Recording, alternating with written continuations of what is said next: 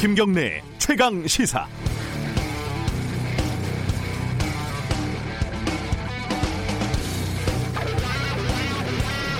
요즘 코로나 바이러스 때문에 어지간하면 모임 안 하시죠? 이런 걸 방역 용어로는 사회적 거리두기라고 하더군요. 3.1절 집회를 두고 서울시와 경찰 그리고 집회 주최 측이 신경전을 벌이는 이유도 이 사회적 거리두기가 방역에 중요하기 때문입니다. 천주교는 236년 만에 모든 미사를 중단했고 조계종 역시 모든 법회를 중단했죠. 그런데 이 와중에 한국 최대 교회인 여의도 순복음교회가 오는 일요일 예배를 강행하겠다라는 입장을 밝혔습니다. 여의도 순복음교회뿐이 아니고요. 뉴시스라는 통신사가 확인을 해보니 수도권 대형 교회 15곳 중에 10곳이 예배를 강행할 방침이라고 합니다. 강의도 수업도 온라인으로 다 하는 시대에 왜 감염 위험을 무릅쓰고 굳이 실내에 모여서 예배를 해야 하는 건지는 잘 모르겠습니다. 뭔가 그럴 만한 이유가 있겠죠. 그런데 포털뉴스 댓글을 살펴보니 이렇게 불경스러운 댓글이 꽤 많더군요. 혹시 헌금 때문에 일요일 예배를 포기 못하는 것 아니냐고요. 큰일 날 소리입니다. 하나님의 뜻을 전한다는 교회가 신도들의 건강이나 공동체의 안녕보다 돈을 중시할 리가 있겠습니까? 저는 절대로 그렇게 생각하지 않습니다. 저는 이번 주 임시 진행을 맡고 있는 심인보고요. 2월 28일 금요일 김경래의 최강 시사 시작하겠습니다.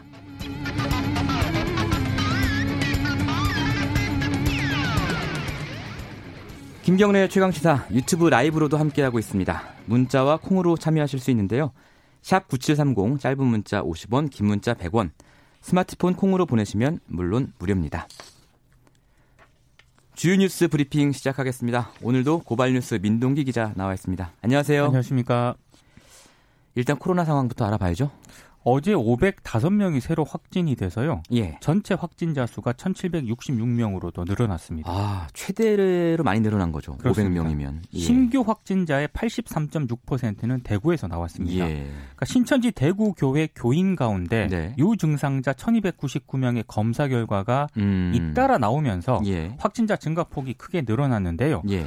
보건당국은 이들에 대한 검사 결과가 모두 음. 나올 때까지 당분간 이런 증가세가 계속될 것으로 보고 있습니다. 음. 근데 이건 뭐 놀랄 일은 아니에요. 그렇습니다. 예, 예. 그 최근 그 우리 확진자 수가 크게 늘어난 것과 관련해서요. 예. 좀 우려하시는 분들이 많은데 네. 전문가들 얘기를 들어보면 좀 다른 측면도 있는 것 같습니다. 네. 그러니까 상대적으로 위험도가 높은 집단을 대상으로 음. 진단 검사를 시행을 하고 있고요. 예. 또 하나는 하루 검사 물량이 대폭 증가한 영향도 있다는 겁니다. 예. 아, 적극적인 검사 때문에 누적 검사자 수 자체가 압도적으로 많다는 그런 얘기인데요. 예. 어제 기준으로 우리의 그 전국 누적 검사자 수가 6만 4,886명이거든요. 아, 많이 했네요. 근데 일본 같은 경우에는 네. 24일 기준으로 1,017명이고요. 네. 싱가포르는 25일 기준으로 1,364명입니다. 엄청나게 차이 나네요. 예. 어, 실제 그 최근 워싱턴 포스트 같은 경우에는 예. 미국에서 코로나19 확진자가 적은 이유는 네. 한국이 검사를 수만 건 하는 동안 미국은 음. 검사를 426명밖에 안 했기 때문이다. 예. 또 이렇게 보도를 하기도 했는데요. 예. 너무 크게 우려를 하실 필요는 네. 없는 것 같습니다. 미국은 또 검사 받으려면 1인당 120만 원을 내야 된대요. 어우, 엄청나게 비싸더라고요. 네, 네. 네.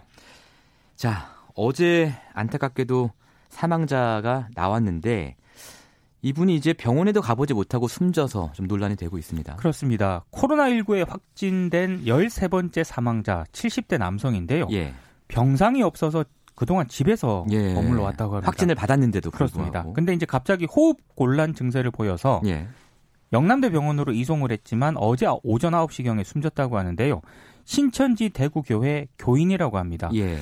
지금 어제 오전 기준 대구에서는 확진자 1 17명 가운데 예. 447명만 지금 입원을 하고요. 예. 나머지 570명은 집에서 대기 중이라고 합니다. 아. 그, 그래서 의료 예. 전문가들은 환자의 중증도에 따라서 네. 병상을 배정을 하고 상대적으로 젊고 경증인 환자는 음. 자가 치료를 할 수 있도록 준비해야 한다. 뭐 예. 이렇게 제안을 하고 있습니다. 그게 더 합리적인 것 같습니다. 네. 예. 뭐 이어지는 얘기인데 대구에서 이렇게 병상이 부족한 상황인데 다른 지자체에서 좀 주저하는 곳이 많죠. 지금 서울시하고 예. 경상남도 정도를 빼고는요 예. 어, 우려를 좀 하고 있습니다. 예, 예. 이재명 경기도지사도 중증 환자용 음압병실은 얼마든지 수용을 하겠지만 네. 어, 대구시가 요청한 경증 환자 대규모 집단 음. 수용은 곤란하니까 예. 대안을 좀 마련하자 이런 얘기를 했고요. 뭐 음압병실은 그 감염 위험이 전혀 없는 곳이니까. 그렇습니다. 예. 그리고 뭐 전북도, 광주광역시, 인천시 역시 지역 사회 감염 확산 우려, 예. 주민 불안 등을 이유로 좀 다른 지역의 확진 환자를 추가 수용하는 음. 것에 부담을 느끼고 있습니다. 음. 반면에 박원순 서울시장은 예. 어제 페이스북에요. 대구 경북의 확진 환자, 특히 예. 중증 환자들을 서울시립병원에 모실 수 있도록 하겠다. 어. 이런 입장을 밝혔고요. 예. 김경수 경남도지사도 코로나19 사태는 특정 지역의 문제가 아니라 대한민국 전체가 함께 감당해야 하는 문제다. 예. 대구 경북의 도움 요청에 적극적으로 협조하겠다. 또 음. 이런 입장을 밝히기도 했습니다. 뭐 양쪽 다 입장이 이해가 안 가는 바가 아닙니다. 그렇습니다. 예. 오프닝에서 잠깐 말씀드렸는데 대형 교회 10곳 중 7곳이 주일 예배를 강행하겠다라는 입장을 밝히고 있습니다. 그 언론 제가 아침 신문을 예. 보니까요. 서울 송파구 같은 경우에 예. 지역 내 교회 108곳을 상대로 네. 주말 예배 진행 여부를 조사를 했거든요. 구청에서요. 그렇습니다. 예. 전체 67%가 계속 진행하겠다. 이런 아. 입장을 밝혔다고 합니다. 예.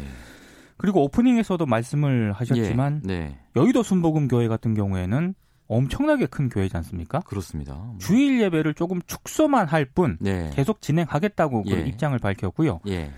그리고 고양시 시장 같은 경우에는 지난 예. 22일부터 교회 등을 직접 방문해서 예. 배 등의 행사 중단을 요청을 했지만 대부분 음. 거절당했다고 합니다. 예. 뭐 다른 지역도 비슷한 상황이라고 하는데요. 네.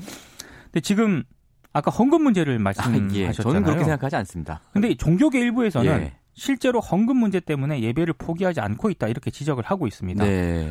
확진 환자가 발생을 해서 명성교회 같은 경우에는 예. 주일 예배를 중단하지 않았습니까? 예. 근데 헌금을 네. 온라인 송금하라고 계좌이체로 예, 공지를 네. 했다고 합니다. 그래서 대한예수교 장로회가 예. 주일 예배 유지 이유를 헌금에 두는 건 잘못됐다고 음. 또 공개적으로 비판을 하기도 했습니다. 물론 모든 교회가 그런 건 아니고요. 저희 청취자분이 문자 보내주셨는데요. 김한별님, 수원입니다. 40명 정도 모이는 작은 상가교회입니다. 그래서 저희 교회는 카카오 TV로 예배드리기로 했어요. 처음 해보는 거라 밤까지 카카오 TV 켜서 중계 연습 해봤어요. 이런 문자 보내주셨는데 이렇게 지역사회 감염 우려해서 자제하는 교회들도 많이 있습니다. 그렇습니다. 예. 착한 임대인 운동 계속 벌어지고 있는데 정부가 이거를 좀 보조를 해주기로 했네요. 그러니까 자영업자의 부담을 덜어준 착한 예. 임대인에게 정부가 임대료 인하분의 절반을 세액 공제로 돌려주기로 했습니다. 네. 그리고 특정 시장 내 20% 이상 점포가 착한 임대인 운동에 동참을 할 경우에는 네. 전체 시장의 노후 전선 정비라든가 음. 스프링클러 설치와 같은 안전 시설 지원도 함께 한다는 그런 예. 방침인데요. 이 정부와 공공기관 스스로도 임대료 인하에 나서기로 했습니다. 음. 그 정부와 지자체가 직접 소유하고 있는 토지와 건물도 굉장히 많거든요. 네, 그렇죠. 예. 그러니까 여기서 임대료를 아. 현재 3분의 1 수준으로 내리겠다는 그런 방침인데요. 예. 아, 정부는 다음 주 중에 관련 시행령을 입법 예고해서 4월 네. 1일부터 이런 혜택을 받을 수 있도록 했고요. 예. 그리고 코레일, 인천공항과 같은 임대 시설을 운영하고 있는 103개 공공기관 역시 네. 기관별 임차인과 협의를 통해 향후 6개월 동안 음. 임대료를 음. 20%에서 최대 35% 정도 내리기로 했습니다. 예. 위기 때 발견할 수 있는 아름다운 모습인 것 같습니다. 그렇습니다.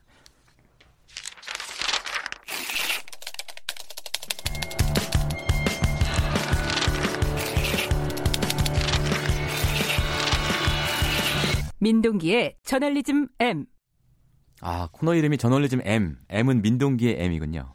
뭐 그렇게 생각을 하려고 하고 있는데 미디어를 뜻하는 그 아, 의미도 그런, 있는 것 같습니다. 그런 뜻도 있나요? 네. 알겠습니다.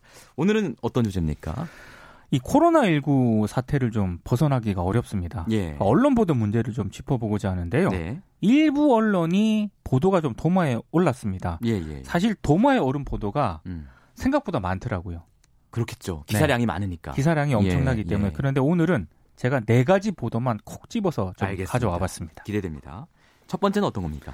그 마스크 마케팅으로 도마에 오른 언론사가 있습니다. 네, 네, 네, 네. 진행자께서도 직접 네. 오프닝에서 한번 언급을 하셨는데요. 맞습니다. 예. 지난 25일 조선일보 13면에 실린 기사인데 네. 이 조선일보가 이 기사에서 국내에서 하루 1,200만 장의 마스크가 생산이 되는데 네. 정부 정부와 지자체가 가장 많이 가져가고 있고 네. 의료진, 복지관에 배포한다더니 주민센터 등에 뭉텅이로 놔두고 있다. 예. 이렇게 지적을 했고요.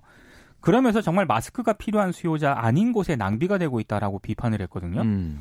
근데 기사를 제가 여러 번 읽어봤는데 네, 그렇죠. 이상합니다. 이상합니다. 그러니까 주민센터에서 예. 마스크를 가져가는 사람들 대부분이 시민들이거든요. 그럼요. 필요해서 가져가는 거죠. 그 필요해서 가져가는 네. 분들인데 네. 차라리 그 효율적인 배분이 제대로 되고 있느냐 음. 뭐 이런 차원의 문제 제기를 했다면은 음. 뭐 수긍이라도 좀 하겠는데 예. 근데 조선일보 기사는 그런 맥락의 기사는 아니었습니다. 그렇습니다. 조선일보가 거짓말은 해도 기사는 잘 쓴다는 얘기가 옛날에는 있었는데 네. 요새는 기사도 좀 예, 여기까지. 예. 근데 이제 같은 지면에 네. 제가 이걸 보고 놀랐어요. 어떻게 이럴 수가 있을까? 구독료를 자동 이체하면 마스터 세트를 준다. 이런 공지를 했어요. 그 공지 때문에 비판을 많이 받았고요. 아, 저는 어떻게 같은 지면에 그게 나올까요? 한 면에. 그 조선일보 예. 측이 해명을 했습니다. 예. 그러니까 봄철 미세먼지 때문에 독자들에게 음. 그동안 마스크를 증정하는 행사를 꾸준히 해왔다는 겁니다. 아 그렇습니까? 그러니까 이번에도 예. 예. 그 연장선상이다 예. 이런 입장을 밝혔는데요. 근데 조금 그래도 이해가 안 가는 대목이 있는 예. 게 마스크 사재기라든가 대량 구매하는 것에 대해서 네. 굉장히 조선일보가 많이 비판을 해왔거든요. 근데 그랬던 조선일보가 네. 어찌됐든 마스크 마케팅을 한 건 맞거든요. 예. 이게 온당하냐 이런 비판이 이번에 산 건 아니다. 그렇습니다. 그러니까 예. 중앙일보도 역시 마스크 마케팅으로 비판을 받았는데요. 예, 하루 전날 나왔습니다. 중앙일보. 그렇습니다. 예. 뭐 시민들에게 마스크 지급하면 낭비고 네. 자신들의 독자들에게 주는 건 괜찮은 거냐? 좀 이런 의문이 좀 들기도 했습니다. 예. 두 번째 보도는 어떤 겁니까? 어제 굉장히 논란이 됐던 기사인데요. 어제요? 한국일보가 네. 일면 머릿 기사로 보도를 했는데요. 일면이었습니까, 무려? 그렇습니다. 예. 다른 언론들도 좀 많이 받기도 했습니다. 예. 일단 뭐 외교 소식통 중국 현지 교민들의 말을 인용을 해서요. 그 지역에 살고 있는 한국인들 있지 않습니까? 예. 집 현관문에도 네. 중국인 이웃과 공안에서 딱지를 붙이는 경우가 있다. 어. 이건 명백한 한국인 차별 행위다. 아, 이렇게 한국인 집이다. 뭐 이런 식으로. 네. 그러니까 좀 격리 조치한다는 어. 식으로 이제 예. 보도를 했는데 그러면서 인터넷에 한국일보가 네. 사진 한 장을 게재를 했거든요. 예. 그 사진 설명이 뭐라고 돼 있냐면 네. 중국의 한 주택가 현관문 앞에 14일간 격리한다는 안내문이 단단하게 붙어 있다. 예. 집 밖 출입을 통제하기 위한 조치다. 네. 이렇게 설명이 돼 있는데 네. 이 사실상의 오보로 지금 판명이 되고 아, 있습니다. 그래요? 네. 왜요? 그 일부 전문가들이 사진에 예. 게재된 건 안내문이 있지 않습니까? 예. 이 중국어로 돼 있는데 네. 이걸 번역을 해서 어제 예. 페이스북에 올렸거든요. 예. 내용이 전혀 다릅니다. 음. 어떤 내용이냐면요. 네네. 집으로 돌아온 것을 환영합니다. 음. 동네에 돌아온 시간으로부터 14일간 격리가 필요합니다. 네. 기간이 되면 체온이 정상이고 기타 증상이 없을 경우 격리를 끝냅니다. 예. 협조해 주세요. 감사합니다. 아하. 그러니까 어디에도 한국인 집, 예. 한국이라는 단어가 없고요. 예. 전문가들 얘기가 이 사진 속 공지는 한국인이나 외국인 대상이 아니라 예. 모든 외지인들 혹은 음. 중국 지역민이라도 예. 춘절 연휴를 마치고 돌아온 모든 중국인들을 대상으로 쓴 글이지 예. 한국인 대상으로 차별을 담은 공지가 아니다 이렇게 지적을 하고 있습니다. 아니 그러면 이 기사를 쓴 기자분은 중국어를 모르시는 걸로 지금 추정이 되는 건가요? 저도 그게 좀 이해가 안 되는데 이 예. 기사를 중국 한국일보 중국 특파원이 썼거든요. 아, 아니 그럴 수가 있나요? 그래서 조금 이해가 안 되고요. 예. 아, 물론 예. 지금 중국 지방 정부가 예. 한국 입국자에 대한 통제 강화하고 있고요. 예. 자가격리 규정을 강화하는 추세를 보이고 있는 건 맞습니다. 그렇죠. 이거 그 섭섭하다고 어제 아, 저희 굉장히 좀 저 마음에 안 드는 그런 예. 행동이긴 한데요. 예. 근데 그럼에도 불구하고 네. 언론 보도는 정확해야죠. 그럼요. 예. 그럼요. 근데 이 근거로 제시한 사진 자체가 지금 잘못했기 때문에 논란이 제기가 됐고 한국일보도 네. 포털에 이 기사를 전송을 하지 않았겠습니까? 예, 예. 근데 해당 기사가 삭제가 됐더라고요. 삭제만 했습니까? 클릭을 제가 해봤거든요. 네. 언론사 요청으로 삭제된 기사입니다. 이런 문구가 떴는데요. 네. 근데 요즘은 구글링이라고 하죠. 예. 그걸 잘하면은 원문을 검색할 수가 있습니다. 아하. 예. 그렇죠. 제가 오늘 한국일보가 이 기사에 예. 대해서 사과를 하는지 좀 체크를 해봤는데 예. 인터넷에서는 사과했다는 그런 예. 예 사실을 확인할 수가 없었습니다. 보통은 이제 외국 언론 같은 경우는 오탈자를 고치더라도 기사 수정 내역을 공개하는 게 공개를 하죠. 예, 통례인데. 네. 예, 알겠습니다. 참고로 일면 머리 기사였습니다. 마음이 아프네요. 같은 네. 언론 종사자로서. 세 번째 기사는 어떤 겁니까? 지난 26일 조선일보 8면에 실린 기사거든요. 예. 북한에서도 코로나 바이러스 감염으로 8명이 사망했다라고 예. 보도를 한 내용인데 예. 정통한 외교 소식통을 음. 인용을 했습니다. 네. 근데 이게 예. 이 소식통이 얼마나 네. 북한 상황을 정확하게 얘기할 그렇죠. 수 있는 분인지는 모르겠습니다만 이거 네. 일방적인 주장이거든요. 익명 인용 보도가 늘 이런 식이죠. 특히 그래, 북한에 관한 보도. 그래서 예. 이 무리한 보도다라는 비판이 나왔고요. 예. 이 해당 기사를 쓴 기자가 역시 또 논란에 휩싸였습니다. 이게 아하. 왜냐하면 작년에 그 조선일보가 예. 김영철은 노역형, 예. 김혁철은 총살 네. 이런 기사를 쓴 적이 있습니다. 같은 기자군요. 예. 역시 익명의 소식통을 인용을 했는데요. 네. 근데 이 보도는 기사의 핵심 팩트가 대부분 사실이 아닌 것으로 드러났고요. 그렇습니다. 미림 비행장에서 처형당했다는 김혁철 네. 당시 국무위원회 대미 특별대표는 예. 예. 현재 살아있는 것으로 확인이 됐거든요. 근데 이 기사를 네. 쓴 기자가 예. 또 익명의 소식통을 인용을 해서 음. 북한에서 코로나 바이러스가 음. 뭐 8명이 또뭐 음. 이런 기사를 보도를 하니까 네, 조금 네. 무리한 보도다라는 비판이 나왔습니다. 북한 기사를 익명의 소식통 인용했으면 사실 아무도 반론을 할 수가 없잖아요. 당사자가 없으니까. 그렇습니다. 예. 마지막은 어떤 겁니까? 코로나에 끼워넣기 보도인데요. 예. 어쩌다 보니 또 조선일보인데요. 아, 예. 지난 20, 보니? 예. 지난 26일 14면에 실린 기사인데 예. 그닭 생산 업체가 그 화물 운송 노동자들 파업 때문에 음. 공장 생산에 차질이 빚어지고 있다는 그런 예. 내용입니다. 예. 근데 기사에는 코로나가 전혀 언급이 안 되거든요. 아 제목만. 근데 제목에 예. 멈춰선 닭공장 예. 코로나 아닌 민노총에 온다라는 그런 아, 제목입니다. 제목 잘 뽑네요. 그러니까 본문과 네. 아무런 네. 관련 없는 네. 코로나를 네. 제목에 언급을 했는데요. 네. 그 노조 파업에 대해서 부정적인 이미지와 불쾌감을 주려는 의도가 있는 것 아니냐 음. 이런 비판이 제기가 됐는데 네. 사실 이런 점 외에도 조선일보 기사 자체에 좀 문제가 있습니다. 네. 모든 게 노조 파업 때문이라는 식으로 네. 지금 보도를 하고 있는데요. 예. 그러니까 노조에 따르면은 물류 회사인 M 회사가 예. 노조원들에게 물량을 임의로 차별 배분하고 아. 닭 운반 케이스 사용료를 요구를 했다고 합니다. 닭 운반 케이스 사용료를 내라. 그러니까 갑질을 했다는 그런 예. 의혹이 제기가 됐는데 예. 조선일보 기사는 또 이런 부분이 없습니다. 그 부분은 없고 그러니까 코로나와 또 예. 연결을 하는 제목을 예. 뽑고 이것 때문에 역시 무리한 보도다라는 네. 비판이 나왔습니다. 알겠습니다. 오늘 여기까지 들어야 될 것 같은데요. 고맙습니다. 고맙습니다. 뉴스브리핑 그리고 저널리즘 M 고발뉴스 민동기 기자였습니다. KBS 일라디오 김경래 최강시사 듣고 계신 지금 시각은 7시 37분 30초 지나고 있습니다. 최강 시사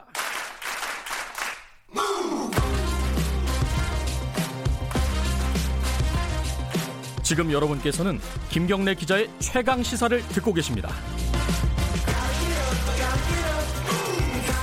이번에는 총선 얘기 해보겠습니다. 더불어민주당 안팎에서 비례대표용 위성정당 창단론 이 얘기가 솔솔 나오고 있습니다. 물론 공식적으로 당 지도부는 부인하고 있지만요. 부인하고 있는데도 창당 청사진의 내용이 구체화되고 있다는 얘기들이 계속 나오고 있거든요. 가장 강력하게 반발하고 있는 정당이죠. 정의당 윤소화 원내대표 연결해서 의견 들어보겠습니다. 안녕하십니까? 네, 안녕하세요. 정의당의 윤소입니다. 예. 지금 뭐 코로나19 때문에 총선 네네. 전략 짜기도 참 어려우시죠? 그렇죠. 지금은 뭐그 무엇보다도 코로나19 지역 확산 방기에 총력을 기울이는데 예.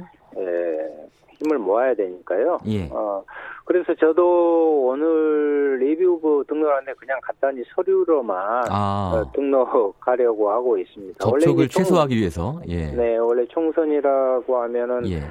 아, 유권자를 만나서 뭐 지역 발전의 정책과 대한민국 미래 비전을 이야기해야 되는데 예. 유권자와의 이렇게 저 접촉 자체도 힘들고요. 음. 그래서 어 온라인 선거 운동을 중심으로 하면서 예. 만약에 이제 공직 선거 어 공식 선거 운동이 시작되면 네. 선관위에서 유권자의 알 권리와 평가 기회를 적극화하기 위해서 토론회 횟수 등을 늘리자고 음. 이렇게 좀 제안을 하고 있습니다. 네, 그렇군요. 네네. 사실은 그 이렇게 선거 운동을 많이 못 하게 되고 실질적인 네. 선거 운동이 좀 짧아지면 소수 정당이 좀 더 불리한 거 아니에요? 그러죠. 어차피 또 새로 진입을 하려고 하는 예. 신진 그 세력들과 어, 거대 정당이 아니어서 어, 마이크가 적은 그러니까 어, 소수 정당의 선거적으로 불리한 게 사실이죠. 예, 그안 그래도 지금 불리한 상황으로 돌아가고 있는데 네. 지금 더불어민주당 안팎에서는 비례대표용 위성정당 창단론 이게 고개를 들고 있어요. 뭐 공식적으로는 안 한다고 하는데 자꾸 네. 언론 기사 통해서 이런저런 얘기들이 나오고 있습니다. 네. 어떻게 보세요? 네, 민주당에서도 그동안에 위성정당을 민주주의 흑역사다 이렇게 비판해 왔지 흑역사. 않습니까? 예, 예. 예.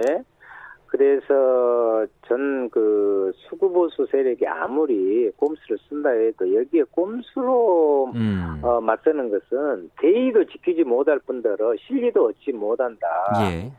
아, 불의의 불의가 답이 아니다는 거죠. 네. 어, 이건 정치 개혁이 아니라고 여론도 지금 부정적이거든요. 예. 민주당 지도부는 이런 문제 의식을 잘 알고 계실 거라고 봅니다. 예.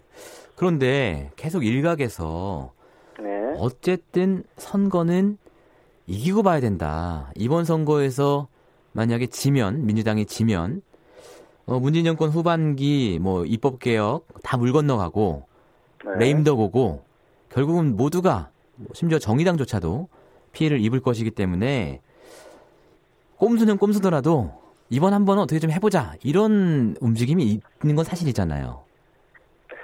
어, 물론 이번 선거법 개정이 이루어진 데는 민주당이 그동안의 기득권을 일부 예. 포기했기 때문에 가능했고요. 그래서 예. 이제 어, 우리가 개혁의 부분을 계속적으로 진행을 해 나가는 데 있어서 하나의 중심이 정치 개혁이라는 데 동의를 한 거 아니겠어요? 예. 어, 그럼에도 불구하고 이제 그만 말씀하신 그런 우려가 있을 것이라고는 생각합니다. 네. 그런데 이제 이를 극복하기 위해서는 음. 어, 비례 정당을 같이 만드는 것보다는 네. 국민의 집단적인 지성과 또 합리적인 판단을 믿고 가야죠. 아. 그랬을 때는 저는 가능한 방법이 있다고 봅니다. 뭡니까? 정도를 벗어나는 예. 정치 공학은 정치인들에게만 네. 예, 어, 우선되는 계산일 뿐이죠. 오히려 국민의 힘을 모으는 예. 데는 역작용으로 작용할 수도 있어요. 네. 그럴까요? 네. 예. 어쨌든 이제 원내 일당을 뺏기면 어 뭐 국회의장도 넘어가고 각 상임위 뭐 이런 데서도 굉장히 불리하지 않습니까? 네네. 그리고 뭐 심지어는 대통령 탄핵도 추진할 거다. 이런 얘기도 흘러나오고 있어요. 그런 어떤 어, 민주당 지지자들, 지지자들로서는 좀 절박한 심정은 있는 것 같습니다. 과연 국민의 선택에만 맡겨도 되느냐, 뭐 이런 거죠. 아니 민주당만의 절박함이 아니죠. 예. 어, 진보 개혁 진영의 전체적인 부분에 있어서 그러한 것에 네. 대해서 걱정하지 않는 음, 부분이 어디 있겠습니까? 네. 그런데 과유불급이라고요. 네. 너무 지나치게 그런 방식으로 대, 어, 제기를 하거나 음. 아, 문제 의식을 갖는 것 자체가 예. 국민들의 개혁 의지를 오히려 껐고요. 어, 예. 실제로 상대에게는 네. 대단히 몰연치한 반개혁적인 정치 세력을 고무시키는 음. 어, 그러한 어, 결과도 나올 수 있다. 아, 오히려 이제 왜, 예. 왜 일당을 무조건 뺏긴다고 이렇게 생각하고 네. 과반을 얻지 못하고 뭐 대통령 그것은 어, 그 자유한국당 세력, 예. 그 미래통합당에서 주장한 것을 그대로 오히려 음. 어, 받아들이는 음, 과한 공포심이 아닌가 아. 이럴 때일수록 어, 진보 개혁 진영이 예. 에, 힘을 합하고 국민의 예. 에, 민심을 얻어내는데 총력을 다해야죠. 어, 그럼 네. 대표님께서는 어, 이대로 가더라도 별다른 조치 없이 가더라도 민주개혁 진영이 과반 이상을 어, 얻을 수 있다 이렇게 보시는 건가요? 저는 지금의 역사 흐름에 있어서 선거라는 한 네. 국면이 네. 네. 어, 그 대단히 그 중요한 국면이지만 전체적인 대세를 지금 거를, 거스를 수 있는 단계는 아니다고 보고요. 손 놓고 음. 있자고만 아니라 예. 지금 현재요. 어, 위성 정당을 불법이라고 하면서 새로운 정당을 창당하는 문제는 옳고 그름을 떠나서 네. 불가능하다고 봅니다. 시간도 없고요. 아. 각 당의 동의를 받을 수가 없어요. 그래요. 그래서 예. 어, 우리는 예. 어, 실제 그 본 원칙을 가지고 정도를 갔을 때 예. 진보 개혁 진영이 연대해서 할 수 있는 국민의 음. 마음을 얻을 수 있는 가능성이 더 클, 크다는 예. 어, 그런 판단을 하고 있는 거죠. 그리고 그렇군요. 비례 위성 정당에 예. 대해서는 예. 어, 단호히 예. 맞서야죠. 네. 뭐 요런 아이디어도 있는 것 같아요. 이제 미래 그 민주당의 비례 위생 정당을 만드는 게 아니라 범진보를 다 합쳐서 범진보 비례정당을 만들자. 이런 아이디어가 뭐 어제부터 나오고 있는 것 같은데 이 아이디어에 대해서도 그러면 부정적인 생각이십니까? 어 그저께 저희들은 밝혔습니다만 지금 예. 상황에서 예. 그 부분에 전혀 생각을 하지 않고 있습니다. 음, 전혀 응할 생각이 어, 없다. 네네. 예 그렇군요. 자 그러면 어 뭔가 이제 대안을 갖고 계신 건 없으세요? 이를테면 어 미래통합당의 이 비례정당 이거 관련해서는 뭐 소송도 하고 계신 거 아니에요? 예, 그렇습니다. 그 먼저 24일 그 선관위가 예. 위성정당을 용인한 것은 선거권 침해 행위를 했다고 보기 때문에 네. 에, 헌법 소원 심판을 제기했습니다. 예. 근데 이 이혼 소송은 저희들로 봐서는 시작일 뿐이고요. 예. 저희들이 긴급하게 의원당과 광역 시도당 위원장 전체 연석 회의를 통해서 예. 이원적인 위성정당과 끝까지 싸워 나가기로 음, 하고요. 음. 아마 이것이 위법적인 사례가 난무할 수밖에 없는데 예. 여기에 대해서 구체적이고 엄정한 예. 어, 대응을 해나갈 것을 결의하고 예. 위성정당 해체에 대해서 어, 국민께 적극 알리고 호소해 나가기로 했습니다. 네. 현실적으로는 그 총선 네. 전까지 이 위성정당 미래한국당이죠. 이 미래한국당을 정말로 지금 말씀하신 것처럼 해체할 수 있는 어떤 가능성이 조금이라도 있는 겁니까? 원래는 예. 선관위 자체가 대단히 소극적이고 보수적으로 어, 해석을 해서 이런 사태를 만드는 네. 한 네, 네. 어, 조치였다고 이렇게 봅니다. 이것은 어, 헌법 자체를 유리는 하는 예. 그 자유한국당의 에, 꼼수 아니었어요. 네. 거기에 대한 것을 어, 엄정하게 대처해야 됐는데 그렇지 못했다는 것이 음. 또 하나의 원인으로 작용하고 있는데요. 그건 지나가 버린 일이고요. 네네. 예. 그래서 저희들은 어, 아까 말씀드린 대로 어, 구체적인 부분에 있어서 계속적인 법률적 대응만 아니라 예. 행동 국민행동으로 만들어낼 것이고요. 예.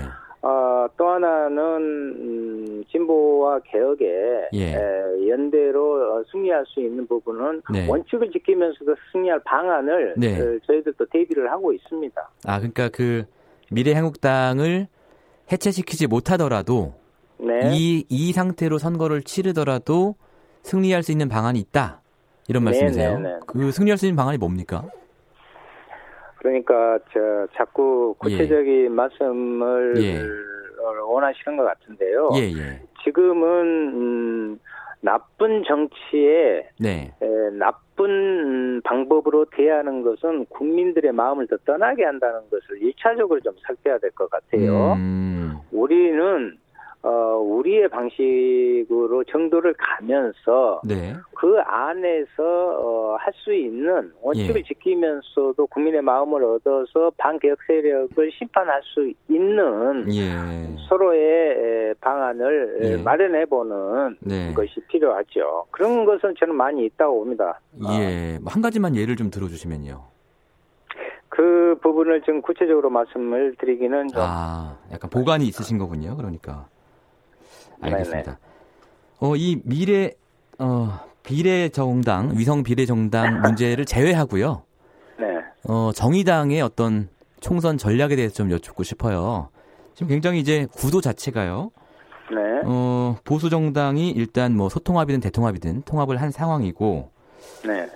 뭐 이런 상황에서 이제 소수 정당의 입지가 좀 약해지는 거 아니냐 이런 걱정도 됩니다. 어떤 네. 전략을 갖고 계십니까? 전체적으로 봤을 때. 어, 실제 이제 어, 우리들 스스로가 정의당은 어, 정치 개혁의 전면에서 지금까지 해온 게 사실 아니겠습니까? 예. 그래서 어, 실제 정치 공학적이 아니라 민심을 그대로 좀 받드는 예. 그리고 이번 이제 코로나 19 사태와 관련해서도 전반적인 거기에 대한 대응책을 지금부터라도 지금 내놓고 있거든요. 음. 그러한 것들을 통해서 예. 어, 새롭 은 정치 질서를 만드는데 정의당이 네. 어려운 길이지만 예. 어려운 길이지만 어, 정도를 가는 아 예. 제대로 된 정당이구나 하는 부분으로서 어, 어, 정책과 예. 어, 비전을 내면서 국민의 마음을 얻어 나갈 것입니다. 네. 정의당이 과거에 굉장히 어, 뭐랄까요 앞서가는 정책들을 많이 제안을 했고 그게 네. 이제 현실에서 정말 실현된 경우가 많이 있었거든요. 네네. 이번 총선에서 혹시 정의당에서 대표 상품으로 밀고 있는 뭐 공선 같 아니, 공약 같은 게 있다면 정책 같은 게 있다면 하나만 소개 부탁드릴까요? 아, 저희들은 우선은 무엇보다도 이제 그 그린 뉴딜 경제 정책으로 가야 된다. 그린 뉴딜. 예. 네네. 아, 뉴딜 정책이 단순히 도시재생이라는 이런 부분을 뛰어넘어서 네. 탄소 어, 산업이라든가 이런 부분들을 보다 조금씩 줄여 나가면서 음. 그러한 경제 정책의 대전환의 패러다임을 어. 만들어내야 된다. 예. 어, 이것을 좀 우선으로 좀 하고요. 세계적인 흐름하고도 뭐 맞닿아 있는 얘기 같습니다. 예, 그리고 어, 그것이 또 한편으로는요. 네. 예. 지금 코로나 19와 같은 경우에 예. 어, 변종의 바이러스 부분이 네. 예, 자꾸 이제 주기가 짧아질 것이라고 지금 예. 예측하고 있잖아요. 조금만 모든 부분 예 간단 간단하게 네. 말씀 부탁드릴게요. 예. 예 예. 그런 모든 부분들이 축약된 예. 그러한 어, 음. 사회 경제 체제의 부분을 지금부터 예. 어, 준비하는 것이 핵심적인 부분입니다. 예. 네. 오늘 말씀 잘 들었습니다. 네. 정의당 윤소아 원내대표와 얘기 나눠봤습니다. KBS 일라디오 김경래 최강시사 1부는 여기까지입니다.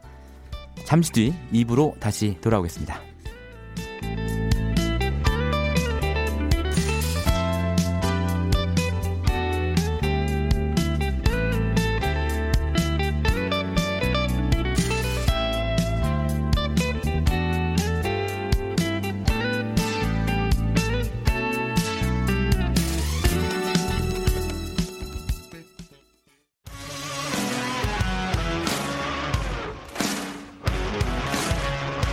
뉴스타파 기자 김경래 최강 시사. 돌고 돌아 다시 국민의당. 안철수 대표가 이끄는 국민의당이 지난 일요일 창당을 했습니다. 그런데 최근 잇따라 미래통합당으로 향하는 이탈자들이 늘어나고 있죠. 과연 독자 노선을 지켜갈 수 있을까 관심 있게 지켜보시는 분들 많을 겁니다. 당사자야말로 뭐 가장 고민이 많겠죠. 총선도 얼마 안 남았고요. 당사자를 연결해 보겠습니다. 국민의당 안철수 대표 연결해서 최근 현안 여쭤보겠습니다. 대표님 안녕하세요. 네, 안녕하십니까. 예, 우선 상황이 워낙 엄중하니까요. 뭐 정치 얘기하기 전에 코로나 얘기부터 여쭙겠습니다. 뭐 네, 아무래도 네, 의사 출신이기도 하시니까요. 네. 지금 현 시점에서 제일 급한 거 어떤 겁니까? 네, 우선 어, 바로 어제입니다. 유튜브 방송 통해서 그 전병률 어, 지난번 질병관리본부장 했던 분과 예. 어, 대화를 나눴습니다. 아 그러셨군요. 우선은 우선은 지금 현재 상황에 대한 파악이 중요하지 않겠습니까? 네. 어, 그 전 본부장께서는 아마도 그 계속 그 확진자 수가 증가해서 3월 말 정도가 되면 정점을 이루고 예. 그리고 6월 정도가 돼야지 진압될 수 있을 거라는 의견이었습니다. 예. 그게 많은 전문가들의 의견입니다. 예. 그러니까 장기전에 대비해야 되겠죠. 음. 그리고 중요한 것들 몇 가지 제가 말씀드렸습니다만 네. 어, 가장 우선은 대통령 담화가 시급하다고 봅니다. 어. 초기 대응에서 어, 미흡했던 점들 예. 어, 그리고 현 상황에 대한 판단, 방역 대책 그리고 민생 대책 음. 이런 부분들에 대해서 설명하고 국민들의 이해를 구해야지 어, 국민들도 힘을 모을 수 있다고 생각합니다. 예, 알겠습니다. 일단 대통령 담화를 좀 했으면 좋겠다 이런 말씀이신데요. 어, 최근에 계속해서 예. 그 방역 계엄령 그러니까 네. 국가 비상사태에 준하는 또 조치가 도 필요합니다. 네. 그두 가지가 저는 동시에 병행된다고 아. 병행해야 된다고 어제 말씀드렸습니다만 예. 어, 지금 현재는 이미 지역 사회에 널리 퍼져 있지 않습니까? 네. 그러면 이 확산 속도를 늦추는 어, 가장 확실한 방법은 어, 가급적이면 어, 모임 집회를 하지 않는 겁니다. 음. 회사에서도 재택근무를 어, 권장하는 겁니다. 예. 어, 그래서 이런 그 방역 계엄령에 해당하는 그런 조치가 어, 정부 차원에서 이루어져야 된다고 봅니다. 예, 알겠습니다. 어, 방역과 관련해서 가장 논쟁이 되고 있는 지점이 중국인 입국 금지 문제입니다. 뭐 대표님께서도 이미 늦긴 했지만 중국발 입국 금지를 한시적이라도 해야 된다 이런 주장을 그렇습니다. 하신 바가 있고요. 근데 어제 이제 청와대에서 처음으로 공식 반론이 나왔는데 요지는 이런 거죠. 중국인을 특별 입국 절차를 밟고 있기 때문에 그 절차가 입국 금지보다 더 실효성이 크다. 왜냐하면 금지를 하면 이제 뒷문으로 들어오는 중국인들이 많이 있을 테니까 뭐 이런 주장이었는데 어떻게 재반박하시겠습니까?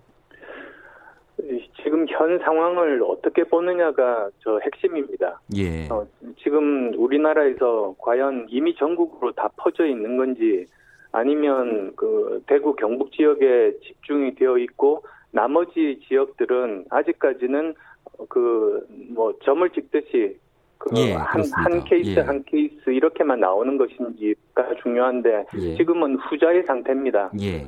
만약에 그렇다면 지금이라도 네. 바깥에서 들어오는 그 바이러스의 절대적인 양을 줄이는 것이 음. 어, 대구 경북뿐만 아니라 어, 서울을 포함한 전국의 어, 지역 감염이 확산되는 것을 막는 길입니다. 예, 그러니까 어, 대구 경북 말고 다른 지역의 같은 경우는 여전히 어, 산발적으로 나오고 있기 때문에 입국 금지가 여전히 의미가 있다 이런 말씀이시군요. 네, 네 그렇습니다. 예, 알겠습니다. 자, 이제 총선 얘기를 좀 넘어가 보겠습니다. 뭐 예. 총선 일정이 한 달 반 앞으로 다가왔어요. 근데 이제 코로나19 사태 때문에 사실 총선 이슈가 실종이 된 상태 아닙니까? 근데 이제 소수 소수 정당 국민의당처럼 창당한 지 얼마 안 된 정당 입장에서는 굉장히 좀 어려운 상황이겠습니다.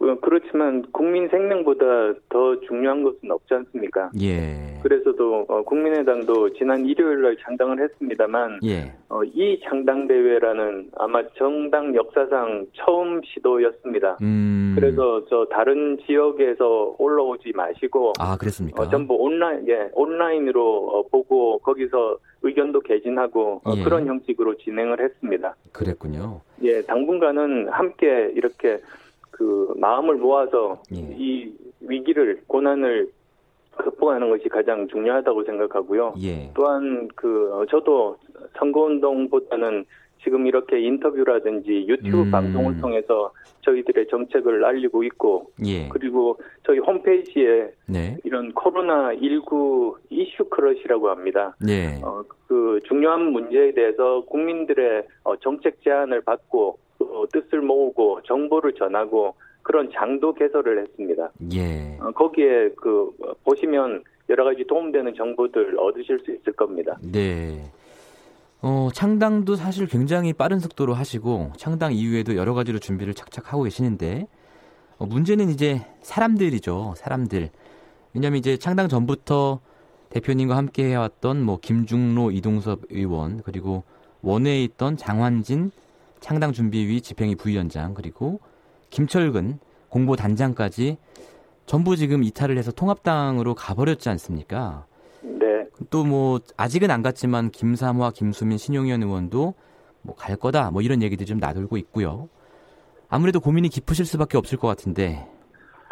저는 일찍부터 그 제 입장을 어, 투명하게 뭐 따로도 이야기하고 언론을 통해서 공개적으로도 이야기한 바가 있습니다. 예. 어, 이 길이 어려운 길 아닙니까? 예. 그렇지만 우리나라를 살리기 위해서 어, 꼭 필요한 길이니까 어떤 어려움이 있더라도 어, 저는 이 길을 가겠다고 이야기를 했습니다. 예. 그렇지만 현실 정치인들은 각자가 처해 있는 상황이 다르고 음. 또 생각도 다를 수 있기 때문에 예.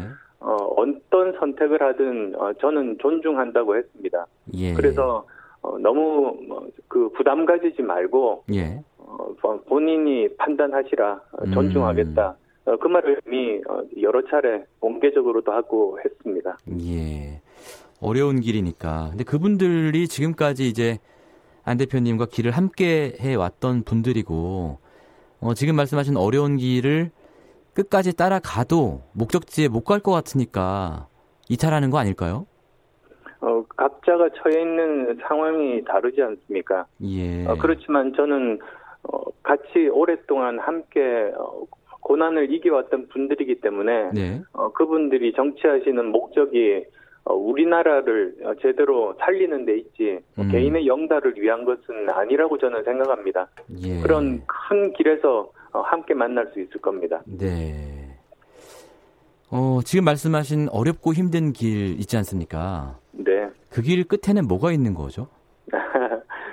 제가 귀국한 그 이유가 두 가지가 있었습니다. 예. 귀국해서 이루려고 했던 것이 네. 우선 지금 무너져가는 어, 대한민국 어, 제가 몸을 던져서라도 어, 조금이라도 그거를 막고 싶었습니다. 음. 그리고 어, 이런 사태를 만들어낸 뭐 가장 큰 책임자는 정부 여당 아니겠습니까? 예.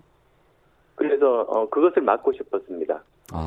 현 정부의 폭정을 막고 싶었습니다. 예. 그다음 또 두 번째로는 그렇다고 해서 지금 거대 양당 구도에서 계속 서로 정권을 주고받고 주고받고 하면 우리나라가 무슨 희망이 있겠습니까? 예. 그래서 어, 제가 조금 과격한 표현을 쓴다면 네. 어, 우리나라 국민들 정말 불행합니다. 음. 현행범과 전과자 중에서 선택하고 있습니다. 아, 예. 그러면 또 전과자는 다시 예. 권력을 잡으면 현행, 현행범이 되는 어. 그게 지난 계속된 역사 아닙니까? 예. 그리고 또 연쇄 복수극이 벌어집니다. 그러는 사이에 예. 우리나라는 나락으로 떨어집니다. 예. 어, 이런 일을 막겠다. 음. 그래서 저는 우리나라가 가야 할 실용 정치, 중도 정치의 네. 그 뿌리를 내리겠다. 예. 그두 가지 목적을 가지고 어, 예. 제가 귀국했습니다. 그래서 저는 예. 어렵지만 어, 제 신념대로 그 길을 묵묵히 걸어갈 생각입니다. 예. 근데 명분이 아무리 좋아도요, 이게 현실적으로는 뭐랄까요, 그 명분을 지지하는 사람들이 어느 정도는 있어야 되는 건데, 지금 이제 아직 뭐 창당한 지 얼마 안 됐습니다만, 당 지지도가 너무 낮아서 그 명분에 동의하는 정치인들조차 함께하지 못하는 것 아닐까요?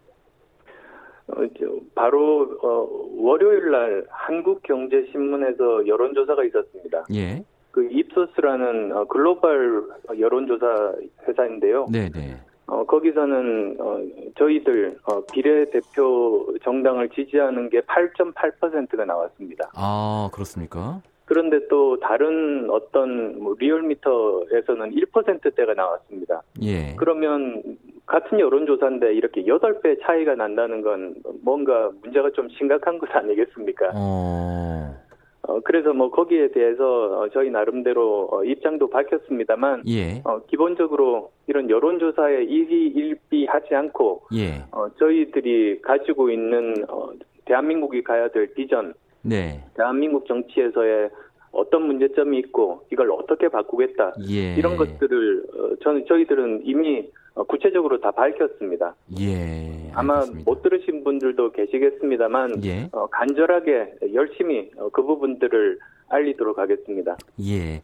어, 방금 언급하신 이제 여론조사 같은 경우는 말씀의 취지는 알겠습니다만 그 여론조사 요건은 충족하지 않았다는 말씀을 저희가 꼭 드려야 될 것 같고요.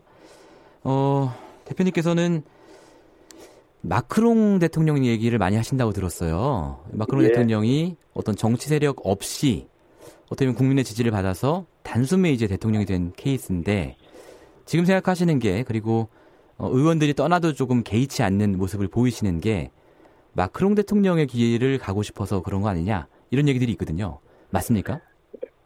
그 우선 여론조사 여건 어, 예. 충족된 보도라는 점은 제가 좀 말씀드리고 싶습니다. 아, 예, 예. 말씀하십시오. 예, 예. 그리고 그 제가 마크롱 대통령처럼 되자는 게 아닙니다. 네. 마크롱 대통령이 당선된 다음에 예.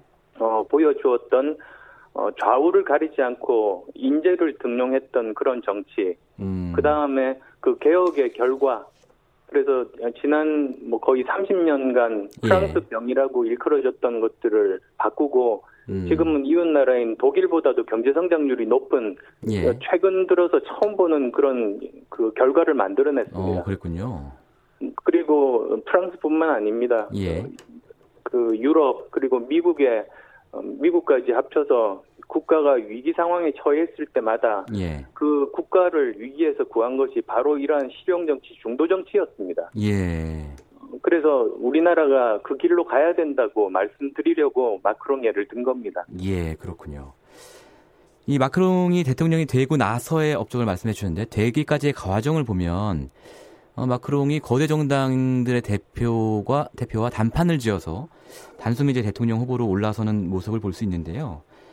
관련해서 어, 그저께 인터뷰에서 안 대표가 통합당의 김영호 공천관리위원장과 못 만날 이유가 없다라고 말씀하셨는데 어제 김영호 위원장이 더 이상 연락이 안 올 것 같다 이런 얘기를 했어요. 그러니까 뭔가 물 밑에서 여러 얘기들이 오가다가 최종 결렬된 것 같은 느낌인데 혹시 이틀 사이에 어떤 일이 있었습니까? 어 저는 그 김영호 위원장께서 만나고 싶다고 그 언론을 통해서 밝힌 예. 보도를 예. 보고 어, 저는 정, 정치인들끼리 못 만날 이유가 없지 않습니까? 예, 예. 어, 그렇지만 당장 일주일간은 어, 국가 비상 상황이니까 모두 다 이 코로나19 어, 방역에 모두 다 초점을 맞춰서 여러 가지 일을 하는 것이 좋겠다. 예. 뭐 어떤 뭐 정치적인 이벤트 어, 이런 것을 하는 거는 오히려 어, 국민께 폐가 된다고 말씀드린 바 있습니다. 예. 그리고 또 그 아까 또 마크롱 얘기를 하셨으니까요. 예, 예. 아, 마크롱 대통령이 어, 당선되기 전까지 예. 프랑스는 우리나라와 상황이 똑같았습니다. 예. 대통령제인데다가 거대 양당이 서로 주고받고 주고받고 예. 어, 국민의 지탄을 받고 심판을 받으면 저 제일 야당이 되는 겁니다. 음. 그리고 아무 노력도 하지 않는 예. 않았는데 반사 이익으로 그냥 저, 자기도 모르는 사이 집권하는 겁니다. 서로 주고받으면서. 네, 예. 그게 계속 반복되다 보니까 예. 어, 결국 어, 프랑스 국민들이 심판을 해서 불과 뭐 2, 3년 사이에 예. 거대 양당은 완전히 와해됐습니다. 예, 그렇군요. 어, 지금 뭐 그런 상황이라는 점 말씀드립니다. 알겠습니다. 어, 단도직입적으로 두 가지 여쭙겠습니다. 어, 안 대표께서 미래통합당으로 갈 가능성이 있습니까?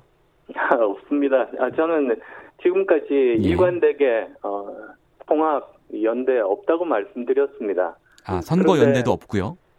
그렇게 말씀드렸습니다. 예. 아, 그런데 어, 뭐, 뭐 이런 표현이 적절할지 모르겠습니다만 예. 멀리에 산이 보이지 않습니까? 네. 어, 산은 그 자리에 있습니다. 음. 그런데 보고 있는 사람들이 뭐 머리를 흔들면서 이렇게 산을 보면 산이 아. 흔들리는 것처럼 보이죠. 예. 그러니까 대표께서는 한 번도 어, 그런 생각 안 해보셨고 그런 말씀 하신 적도 없는데 주위의 상황에 따라서 이제 사람들이 이런저런 말들을 한다 뭐 이런 말씀이군요. 천 번을 흔들려야 어른이 된다는 예전에 베스트셀러가 있었습니다. 예. 아, 그, 그 말이 사람이건 또는 정당이건 예. 여러 가지 시련들을 겪으면서 어, 예. 제대로 자리 잡아간다는 그런 뜻인데 예. 아마 한 500번쯤 어, 주위에서 흔든 것 같습니다. 한 네. 앞으로 또 한 500번 정도 더 지나면 제대로 어, 자리 잡을 수 있을 거라고 생각합니다. 알겠습니다. 어, 저희가 이번 주에 그 저희 방송에서 안철수 대표님 얘기를 몇 번 했습니다. 근데 20대 유튜버 한 명이 어, 안철수 대표의 팬이었다가 지금 돌아선 분이라고 스스로 소개하면서 어, 처음에 나오셨을 때 굉장히 이제 신선하고 기성 정치인과 다른 모습을 보였는데 어, 지금은 뭐랄까 어, 그것을 이제 채워주는 컨텐츠가 좀 부족한 거 아니냐 이런 비판을 했거든요. 어떻게 답하시겠습니까? 어, 우선 어, 제가 참 부족한 탓입니다. 어, 그리고 또 하나 어, 부탁드리고 싶은 것은 예. 어, 저는 책을 직접 씁니다. 음. 그리고 여러 가지 컨텐츠들 어, 정리도 많이 하고 그리고 예. 제가 국회의원 시절에 어, 통과했던 법들이 많습니다. 굉장히 중요한 법들인데 예. 어, 그냥 그 제가 몸담았던 정당뿐만 아니라 예. 어, 좌우 정당을 넘나들면서 모두 설득해서 어, 통과시킨 법이 김영란법이라든지 예. 신해철법이라든지 어, 그런 예. 법들이 굉장히 많습니다. 예. 그래서 어, 어 정말 더 관심 있게 찾아봐서 음. 보시면 제가 어떤 일을 했고 어떤 컨텐츠가 있는지를 예. 아실 수 있을 겁니다. 예, 알겠습니다. 마지막으로 지금 국민의당은 again 2016을 바라고 있는 상황 아닙니까? 어, 가장 핵심적인 전략이 뭔지 짧게 말씀 부탁드리겠습니다. 저희는 저희가 가는 길을 상징할 수 있는 어, 제대로 된 사람들을 공천하고자 합니다. 예. 저희가 생각하는 인재는 세 가지입니다. 우선 이 정치가 사익 추구가 아니라 공공 봉사라는 점을 음. 아는 사람. 예. 우리 편만 무조건 맞다고 생각하는 진영 정치에 빠져 있는 사람이 아니라 예. 문제 해결만이 어, 중요하다고 생각하는 실용 정치적인 사람. 네. 또한 정치는 국민 위에 군림한다는 국가주의적인 시각이 없고 음. 어, 봉사하는 정치라는 네. 그런 생각을 가진 사람. 네. 그세 가지 조건이 저희가 찾는 인재입니다. 알겠습니다. 그 전략이 먹힐지 한번 저희가 지켜보겠습니다. 오늘 말씀 감사합니다. 네, 고맙습니다. 국민의당 안철수 대표와 얘기 나눠봤습니다. 공정하고 깊이 있게 오늘 하루 이슈의 중심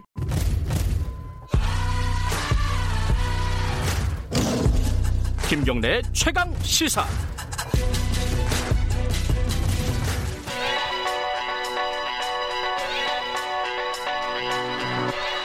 최강 시사 윤태곤의 눈. 네, 뉴스의 이면과 행간까지 꿰뚫어보는 윤태곤의 눈.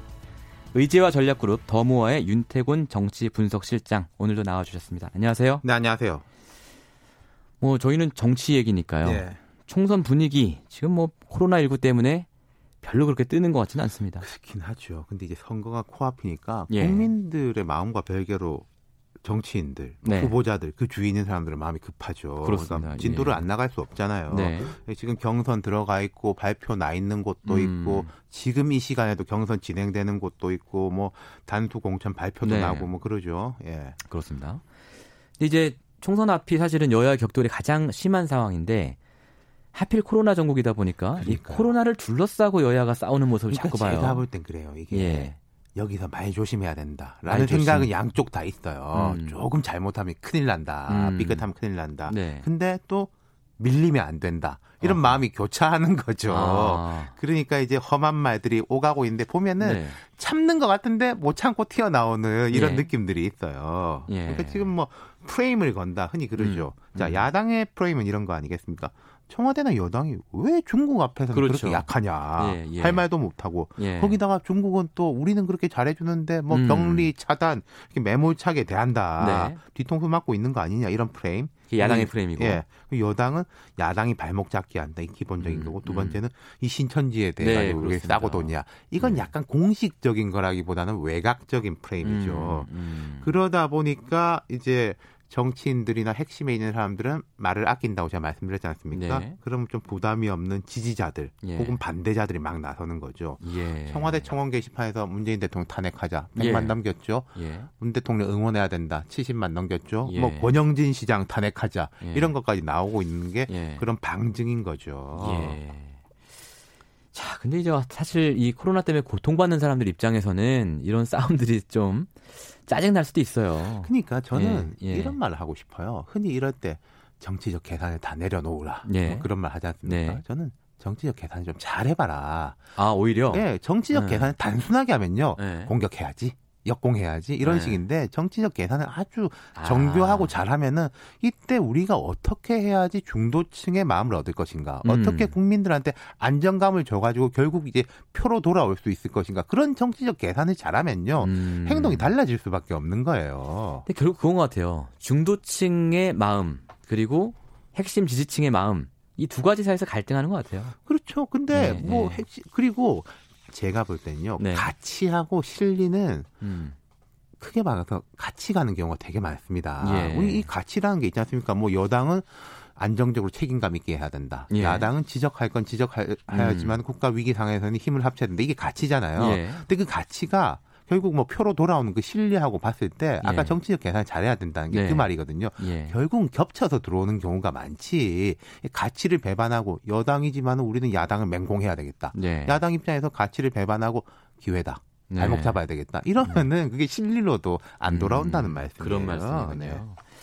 어 지금 막 그 들어오시기 전에 네. 갑자기 준비된 원고가 아니라 뉴스를 하나 인쇄해 오셨어요. 그렇죠. 이 얘기를 하시겠다고. 예. 그러니까 어, 지금 이거는 이제 이게? 저희가 이제 큰 이야기 코로나 19에 네. 대한 큰 이야기를 네. 했었고 그다음에 좀 구체적인 정치 이야기로 들어가 가지고 지금 여당의 빅 이슈 내지는 골칫거리 중에 하나가 예. 우리도 비례당 만들어야 된다. 그러니까 이 각공 기자 제목도 네. 명분 만들면 된다.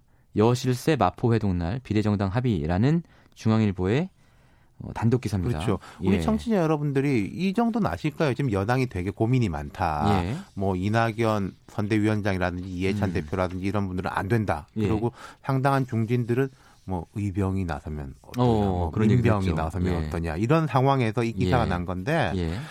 어, 일단 참석자들이 예. 이인영, 윤호중, 홍영표, 전해철 어. 원내대표, 그다음 사무총장, 전 원내대표, 이른바 예. 실세 여기다 이제 김종민 의원까지 어. 다섯 명이에요. 실세와 미래 실세들 뭐좀 아우르고 있다 이런 그렇죠. 느낌인데요. 예. 그저께 저녁에 식당에서 이야기를 했는데 이 중앙일보 예. 기사에 따르면은 예. 기사에 따르면입니다. 물론 이 기사 사실로 확인된 건 아직 아닙니다. 네. 예. 근데 이제 뭐 워딩들에 대해 가지고 확인들이 좀 되고 있는 것 같아요. 뭐 이런 말을 예. 안한 건 아니다. 예, 예. 근데 중앙일보 기사에 따르면 우리가 마침 옆방에 있었다. 어. 이제 다 들었다. 어. 뭐 이런 거거든요. 예, 예. 어, 핵심은 이거예요. 해야 된다. 해야 된다. 예, 예.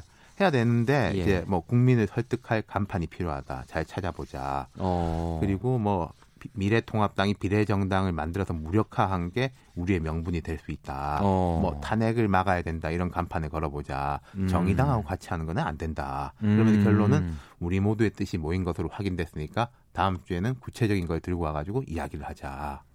아 그래요. 네. 공식적인 멘트와 전혀 다른 계획을 모의했다라는 거군요. 뭐, 모의 토론했다, 토론했다 정도로 하겠습니다. 알겠습니다. 예. 자, 부적절한 용어 수정하겠습니다. 예. 네.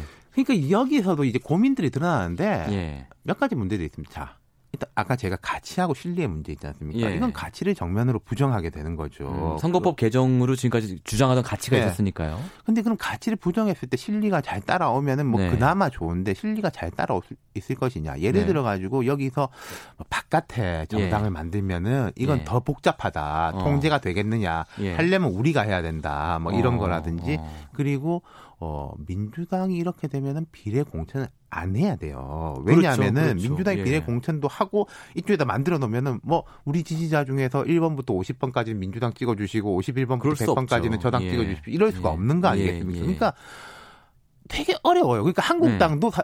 미래통합당도 어렵지만은 미리 미리 해놓고 먹을 음. 욕들 많이 먹어가지고 이제는 음. 지지자들에 대한 흡수율은 상당히 높거든요. 그래요? 그렇게 확인됩니까? 그렇죠. 보, 그 어. 여론조사를 하면은 어. 거의 한국 미래통합당 지지자들이 미래한국당으로 가는 그 흡수율은 예. 상당해요. 그렇구나. 거의 예. 그대로 가는 거죠. 예. 그러니까 예. 우리는 원래 이 선거법도 반대했었고, 어, 그렇죠, 뭐 우리는 그렇죠. 이거 예. 야당이니까 우리 몰아준다라는 예. 그 야당 지지층에서는 이 프로세스가 이미 됐는데 그럼 여당은 그 프로세스를 짧은 시간 내에 음. 해야 된다. 음. 실제로 남은 시간이 한 2주 음. 정도거든요. 그렇네요. 그 2주 동안에 그런 것들 실무 작업 명분 뭐 예. 이런 것까지 다 할 수 있느냐. 두 가지를 그럼 여쭈면 예. 가능하겠습니까? 이거 하나 하고 바람직합니까? 이거 하나 여쭙겠습니다. 아니 가능은 예. 합니다. 이게 가능이란 건좀 예. 전에 안철수 대표도 나오고 했지만은 요즘 예. 당 만드는 게뭐 어. 일도 아니래 가지고요. 그래요? 예. 뭐 미래통합당, 미래한국당 뭐 네. 등등 뭐 네. 금방금방 뚝딱뚝딱 만들지 않습니까? 예. 당 만든 건 일도 아니다. 예. 바람직하냐? 그건 뭐 제가 판단할 바는 아니라고 생각하는데 일단 네. 그간에 말했던 거하고 많이 충돌이 된다. 음. 명분을 찾으려면 명분 딱 하나밖에 없을 것이다. 네. 쟤네가 잘못하니까 예. 우리도 한다. 아. 뭐 그런 정도일 것이다. 세 번째 질문을 드려야겠다. 네. 이게 득이 될까요? 어, 그러니까 앞으로 돈 벌고 뒤로 미칠 수도 있어요. 음. 그러니까 비례정당을 하면 실제로 물리적으로 볼 때 좀 올라올 거예요. 예. 비례정당에도 획득률이 높을 건데, 근데 예. 이 명분이 깨지면서 전반적으로 예. 지금 중도층이 흔들린다든지 수도권이 이런다든지 했을 때 실제 지역구 의원들이 이것 때문에 타격을 받을 가능성이 아, 있다. 그럴까요? 네. 명분 명분에서 밀리니까 그렇죠. 뭐 대답해야 될 거 아닙니까 지역구 의원들도 예. 뭐 저는 모릅니다. 예. 이럴 수는 없는 거고요. 예. 알겠습니다. 이 문제 여기까지 하고 짧게 그 공천 좀 평가 좀 한번 해주시죠. 그러니까 지금 이제 경선 예. 결과들 나오고 있는데 예. 그저께 한가 보면 이석현, 이종걸, 유승희, 심재권, 이춘석 아. 이렇게 중진 의원 지명도 네임밸류가 높은 분들이 다 떨어졌어요. 탈락했어요. 근데 예. 현역이 많이 밀린 건 아니고요. 하나 예. 보면은 예. 초재선 현역 의원들은 강세. 네. 그리고 지금 말씀드린 이분들은 중진 다선에다가 조금 그렇죠. 연배도 높은 분들. 3선 이상이고 예. 5, 6선 그러니까 이런 차이가 예. 있는 것 같아요. 예. 초재선 정도로 해서 인지도 높은 사람이 유리하고 네. 근데 조금 피로도라고 할까요? 음. 인지도하고 피로감을 나누는 건 되게 애매합니다만은 한 끗 차이예요. 지역 주민 입장에서 그렇죠. 예. 잘 아는 사람인데 너무 잘 알아가지고 피곤한 네. 경우도 있는데 네. 제가 볼 때 이분들은 약간 피로감의 영역으로 넘어간 분들 아닌가. 아. 그러면 앞으로 전반적으로 딴 지역도 비슷한 분위기일 수가 높. 많다. 그래요. 그런데 또 네. 한국 아니 미래통합당 같은 경우에는 네. 좀 중진들 그 불출마가 되게 많았기 때문에 네, 네 이런 네. 부분은 약간 자유로울 수 있는 면이 있을 겁니다. 어. 여당에 비해 가지고요. 어. 네. 점수를 매긴다면 어느 쪽이 더 잘하고 있다고 보세요? 아니 지금은 진행형이니까 아, 이까지는 할 수 없는 것이고 그리고 예. 여당 입장에서는 이런 게 나쁘진 않을 거예요. 그 음. 개개인에 대한 평가 문제가 아니라 약간 역동성 지금 여당이 좋을 일이 사실은 별로 없는데 음. 우리도 이게 드라마를 쓰고 있다. 신인들이 음. 중진한테 이겼다. 보는 사람들이 좀 재밌는 게 있잖아요. 그렇군요. 네. 알겠습니다. 오늘 말씀 잘 들었습니다. 네, 감사합니다. 윤태곤의 눈이었습니다. KBS 일라디오 김경래 최강사 2부 여기까지입니다. 저는 잠시 후 3부에서 다시 찾아올 거고요. 일부 지역국에서는 해당 지역 방송을 보내드리겠습니다.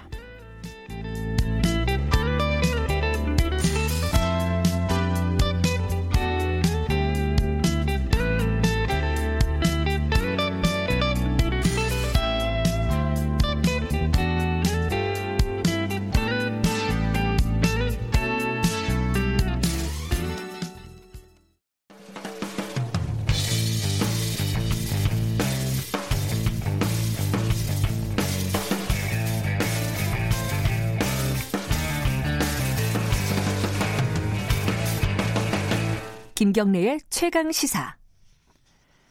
대구에 와달라라는 대구 지역 어느 의사의 호소에 전국에서 의사들이 동참 의사를 밝히고 있습니다. 힘내라 대구 경북 이런 연대의 움직임이 의사들의 헌신적인 희생을 시작으로 해서 사회 전반으로 퍼져나가고 있는데요. 특히 이제 많은 공중보건 의들 어, 대구 경북 현장에 투입됐거나 파견 날짜를 기다리고 있다고 합니다.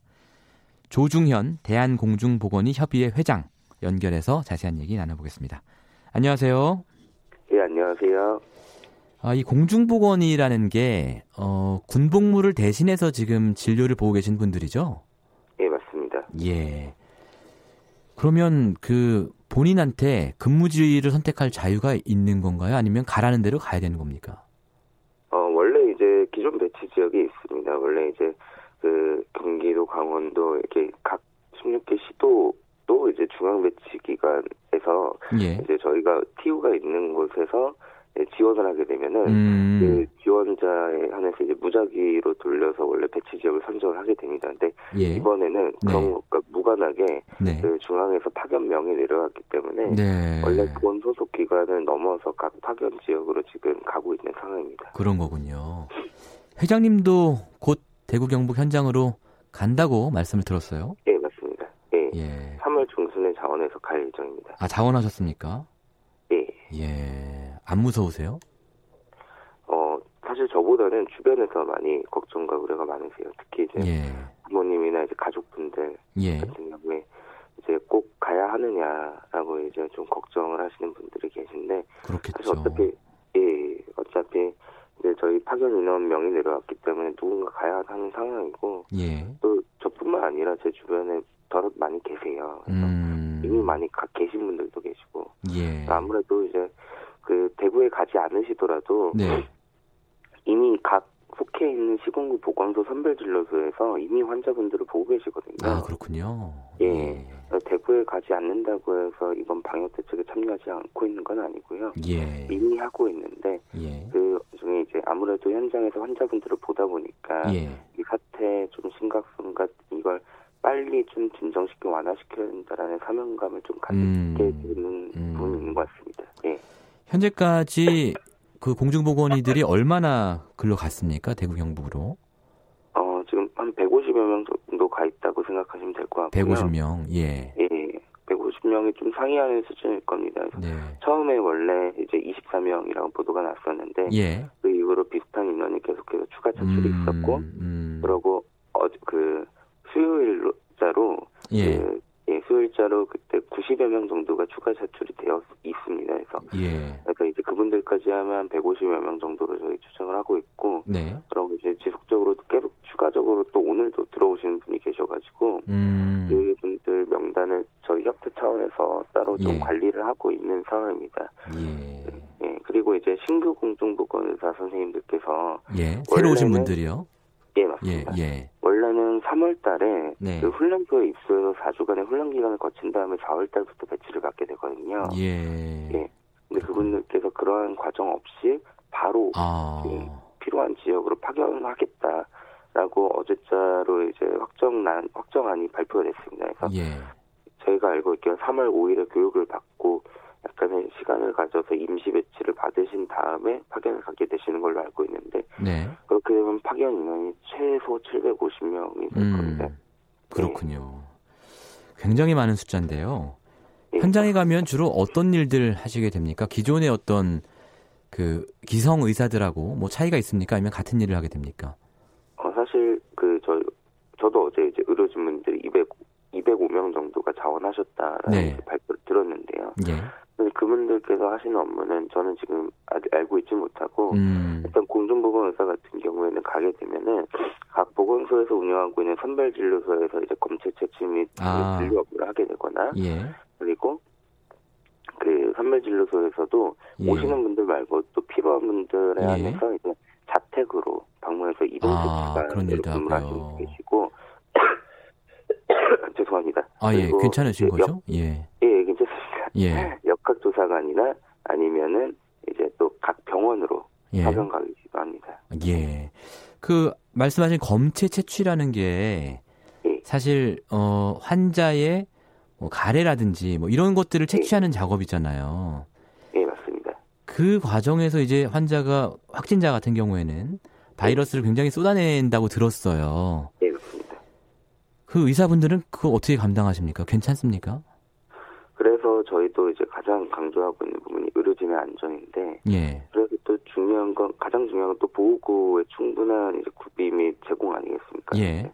그래서 레벨 D라는 걸 저희가 착용을 하고 예. 그 이제 진료를 그 검체 채취를 하거나 하게 되는데, 예. 어 사실 이제 무증상자나 아니면은 이게 접촉 이력이 그렇게 많지 않거나 예, 그런 경우에는 사실 이제 가, 어, 그 지금 어제자로 권고문이 하나 나왔었는데 네, 네. 그 레벨 D가 아닌 이제 가운을 입고 예.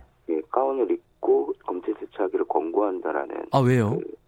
그 얘기 나왔었어요. 그 아마 그 보호구 장비의 이제 부족 아 정말요? 네, 예. 근데 보호구가 부족하다고 해서 의료진을 사실은 몰아서는 안 되거든요. 그럼요, 그럼요. 가장 중요한 부분인데 서 예. 절대 이건 타협할 수 있는 부분이 아니고 저희도 음... 강력하게 말씀을 네. 그저께 성명도 나갔고 예. 의견서를 지속적으로 제출해서 예. 그 제가 알기로는 어제자로 급하게 또 그 보호구 레벨 D에 아. 충분한 제공이 있기로 아. 약속을 하는 보도가 나간 걸로 알고 있습니다. 철회가 됐군요, 아. 다행히. 예. 예. 그래서 참 다행인데 필요시 그 불가피할 시에는 예. 가벼운 이제 저희가 생각하는 흰 가운이 아니라 예. 그 수술용 가운을 생각하시면 좋을 텐데 아. 수술용 가운과 이제 고글 또 엔고 네. 마스크 장갑을 끼고 할 수는 있어요. 네, 근데 알겠습니다. 다만 예. 정말 그 지금 선생님 말씀대로 이렇게 위험한 네. 그 이분 같은 경우에는 유사 폐렴 증상이고 네. 또 확진자의 접촉력이 상당히 강력히 의심되고 네. 할 경우에는 당연히 레벨 D를 착용할 수 있어야 되거든요. 그렇습니다. 이 부분은, 예. 예. 사실 이 부분은 현장 의료진의 판단이 필요한 부분인데 예. 이렇게 일괄적인 권고 지침이 내려올 수 있는 부분은 아니거든요. 굉장히 중요한 부분인 것 같습니다. 예, 맞습니다. 현장에 이미 가 있는 다른 공보위들한테 현장 상황 예. 얘기 좀 들으실 것 같은데. 예, 듣고 있습니다. 뭐 굉장히 힘든 상황이라고 하던가요? 예, 맞습니다. 일단 뭐 근무 자체도 당연히 힘든 건 맞고요. 예. 네. 죄송합니다. 그 근무의 강도를 떠나서 예. 가장 중요한 아까 말씀드렸던 보호구 장비도 음. 알코올 이제 그 손소독제나 예. 아니면은 뭐 마스크 이런 기본적인 것들이 가장 중요하지 않겠습니까? 근데 네. 그런 것들의 지급이 원활하지 않고 있다. 그게 제일 문제군요. 예. 예, 맞습니다. 그래서 저희도 이제 급하게 예. 이제 뭐 대한의사협회에서 KF94 마스크를 제공을 해주셔서 네. 그거를 이제 선생님들께서 쓰실 수 있도록 보내놓은 상태인데 예. 일단 근무 중에도 이제 필요시에는 KF94나 N9 마스크까지 쓸 수 있어야 되는데 음. 그런 것들이 지급이 안 돼서 덴탈 마스크 그러니까 저희가 흔히 생각하는 일회용 마스크 있잖아요. 네. 네. 예, 그런 것들을 사용하게 되는 경우도 있고. 예. 그렇군요. 또, 예, 맞습니다. 예. 그, 어, 장비의 부족 문제를 지금 가장 심각한 상황으로 예. 말씀을 해주셨는데, 의료진들의 노동 강도나 체력은 괜찮습니까? 어, 이게 아무래도 면역력이 떨어지잖아요, 피곤하면. 예. 사실 그 부분 때문에 지금 파견 가 계신 분들이 예. 2주 근무를 하고 돌아오게 되어 있습니다. 예. 예, 2주 근무하시고 2주가 이제 아, 로테이션으로 예. 예. 예. 그래서 저희가 더 짧게 만약에 한다면 네. 너무 많은 의료진들이 음. 위험에 노출될 가능성이 있고 또 그분들이 또 각 지역 사회로 돌아가지 않겠습니까? 그렇게 되면 그것 예. 또한 이제 부작용일 수 있거든요. 네. 그렇다고 해서 그분들께 너무 긴 기간을 강요해서는 절대 안 됩니다. 그렇군요. 예, 때문에 예. 이제 적절히 2주 근무를 하고 2주의 자가 격리 기간, 휴식 시간을 가질 수 있도록 음. 예, 해줘야 되는 게 필요하다라고 저희는 얘기를 했었고 예, 예그 어느 정도 예, 그 부분에 있어서 정리가 된 걸로 알고 예. 있습니다. 예. 사실 많은 국민들이 이번에 의사들의 어떤 헌신적인 모습에 감동을 네. 받고 있는데 예. 사실 그동안 일반 국민들이 의사들이 갖고 있던 인식은 또 예. 긍정적인 것만은 또 아니었지 않습니까? 예. 뭐 여러 의사분들은 또 의료 수가 때문에 억울한 부분도 있었지만 이번 기회에 좀 그 의사를 대표할 수는 없겠지만 하시고 싶은 말씀 없으세요? 국민들께? 어, 사실 뭐 이번 기회에 무언가 이야기한다라는 취지에서 말씀드리기는 예, 좀 어려울 것 같고요. 예. 국민들에게 하고 싶은 말은 사실 뭐 이러한 이제 이번 기회에 오해를 풀자 이런 얘기보다는 예. 지금 대구에서 이제 가계신 선생님들 말씀을 들어보고 또 이제 각 지역사회에서 저도 직접 선별진료소 업무를 보다 보니까 예. 정말 개인 차원의 방역도 정말 중요해요. 왜냐하면 음. 오고 계시는 분들 같은 경우에 대부분이 이제 그 접촉 이력을 저희가 확인을 해보면 예. 일상생활에서 마스크나 손소독제 충분한 사용을 하지 않고 있다가 그 과정에서 이제 접촉자 확진자하고 접촉을 하게 된 경우가 상당히 많거든요. 그렇군요. 예, 그래서 개인 차원의 방역도 중요하다. 물론 예. 우리가 국가의 또 이제 각 기관의 그런 이제 그 명을 맡고 있는 사람들에게 방역 네. 대책을 기대하는 부분도 있겠지만 음. 개인 차원에서도 충분히 협조해야 되는 필요가 있는 시기거든요. 예. 예. 본인의 건강을 위해서 또 이제 주변 가장 가까운 사람들 가족들의 건강을 위해서 또 더 나아가서 전체의 건강을 위해서 개인 차원에서도 그런 방역에 힘썼으면 예. 좋겠습니다. 알겠습니다. 오늘 말씀 잘 들었습니다. 예, 잘 다녀주십시오. 예, 감사합니다. 지금까지 조중현 대한공중보건협의회 회장과 말씀 나눠봤습니다.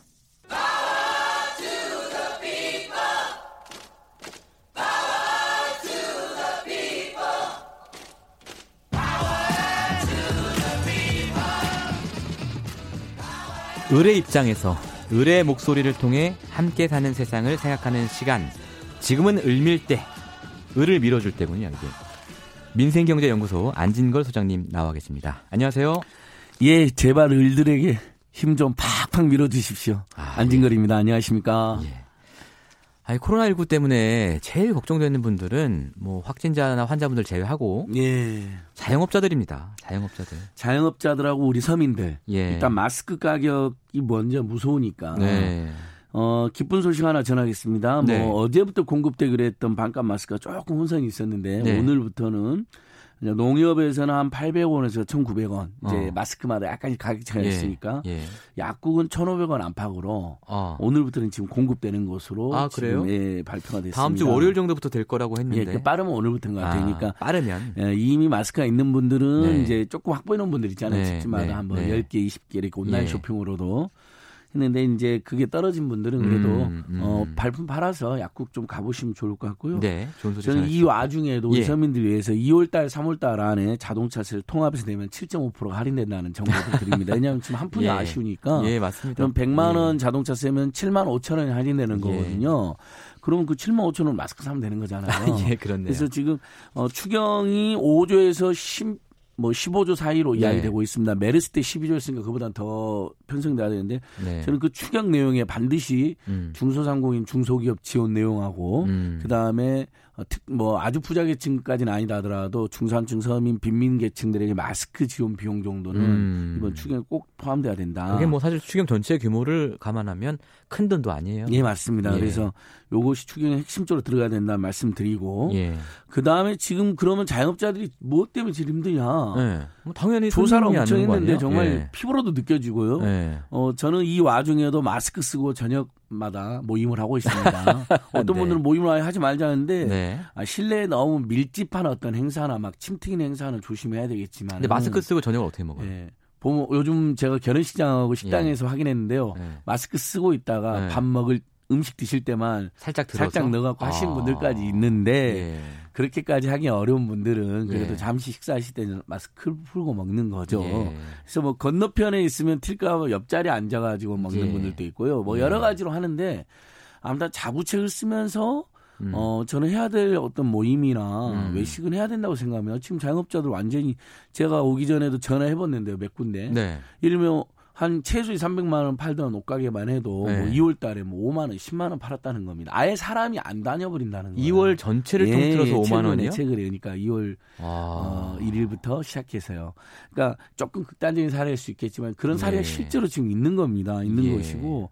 그러니까 대구에서도 어, 식 재 식자재를 사놓은 게 모두 지금 안 팔리니까 예. 오죽하면 대구 맛집 일보라고 하는 음. 시민들이 그런 캠페인을 해가지고 네. 어차피 우리가 이제 시장 가서 재료 사갖고 요리해야 네. 되잖아요. 네. 그럼 시간도 많이 걸리고 예. 품도 들잖아요. 예. 아예 부대찌개 집에 그냥 식재료 아. 온라인으로 딱 주문해가지고 그러니까 밀키트처럼 예. 이렇게 그렇게 해서 팔아주는 예. 캠페인이 벌어지고 있을 정도거든요. 예. 그다음에 전주라든 이런 데서는 동선에 노출된 자영업자를 다 망하고 있는 거예요. 이미 어, 방역도 다 하고 검역도 조치하고 뭐 맞아요. 며칠 지나면 괜찮다는 거 알면서도 몇 번 확진자가 다녀간 식당이다 이런데 안 가시는 예. 거잖아요. 그러니까 예. 지금 지자체들이 동선 확보된 네. 식당 가주기 캠페인 하고 있습니다. 어 그래요. 정말 좋은 캠페인이죠. 근데 저는 여기서 이제 앞권이 캠페인 앞권이 임대료 지금 인하해주기나 안 받기 캠페인입니다. 예. 예. 이게 굉장히 예. 뭐랄까 자생적으로 이런 움직임이 생긴 지 얼마 안 됐는데 예, 2월 예. 초에 전주 한옥마을이 먼저 예, 시작을 했는데요. 예.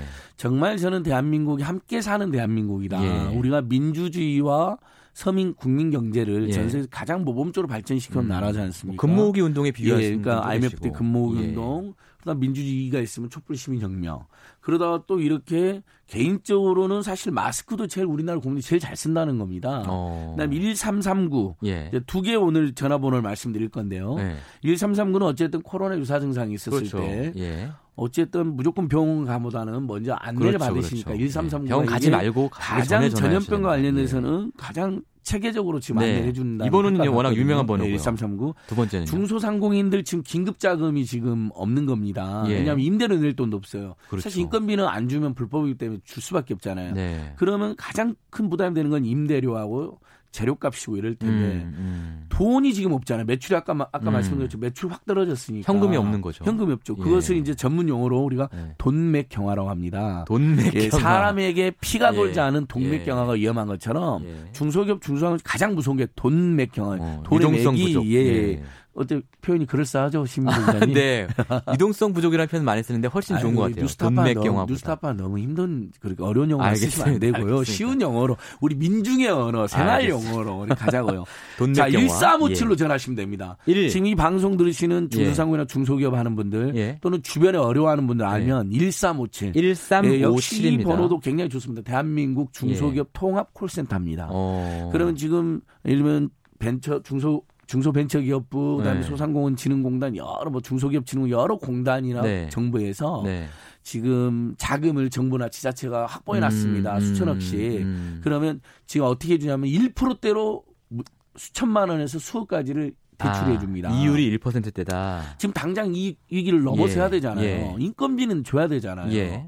그다음에 이제 임대료는 제일 부담인데 여기서 예. 이제 정말 임대료 인하 운동이 어. 전주 한옥마을 시작해서 남대문 시장, 어. 전국 뭐 대구의 서문 시장 이렇게 전국적으로 퍼지고 있는데요. 근데 이제 네. 자영업자분들 중에는 사실은 어려운 게 하루 이틀이 아니어서 이미 대출이 있는 분들 있단 말이에요. 맞습니다. 이미 대출 있는 분들도 대출 해주나요? 아 당연하죠. 이 경우는 어. 지금 어, 오늘 정부에서 발표한 대책도 세 가지가 있는데요. 예. 어, 일단 임대료 인하 관련해 가지고 어, 앞으로 이 건물주가 임대료를 인하하잖아요. 음, 음. 그러면 절반을 예. 법인세나 임대소득세를 이제 깎아주어 가지고 절반을 채워주겠다. 예, 예. 또뭐 나머지 절반은 또 상품권으로 지원하는 방안도 논의가 되고 예, 있습니다. 일단 예.